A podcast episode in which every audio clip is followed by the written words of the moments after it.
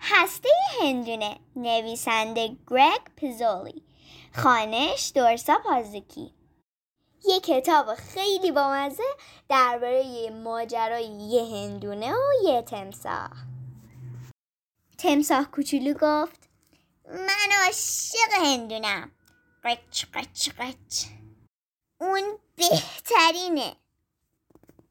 از وقتی که یه بچه تمسای کوچولو موچولو بودم اون میوه مورد علاقم بوده.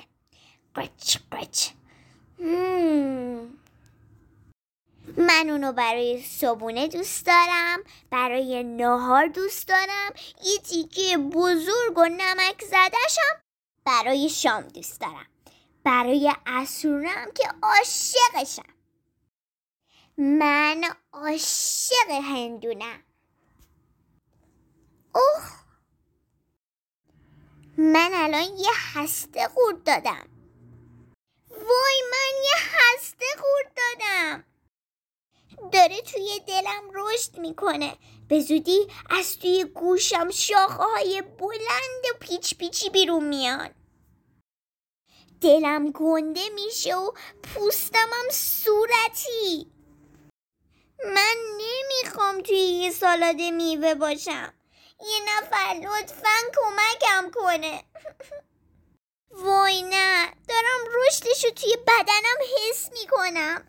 داره همین الان اتفاق میفته توی دلم احساس عجیبی دارم. وای آروخ زدم. ای هسته اینه هاست خیلی نزدیک بودا. دیگه قرار نیست هندونه یا من بخورم. هیچ وقت. خب شاید یه گاز کوچولو موچولو. قرچ قرچ قرچ. امیدوارم که از این داستان خوشتون اومده باشه. شما هم هندونه دوست دارید؟ تا حالا شده که یه هسته هندونه رو قورت بدید. روز خوبی داشته باشید. خدا حافظ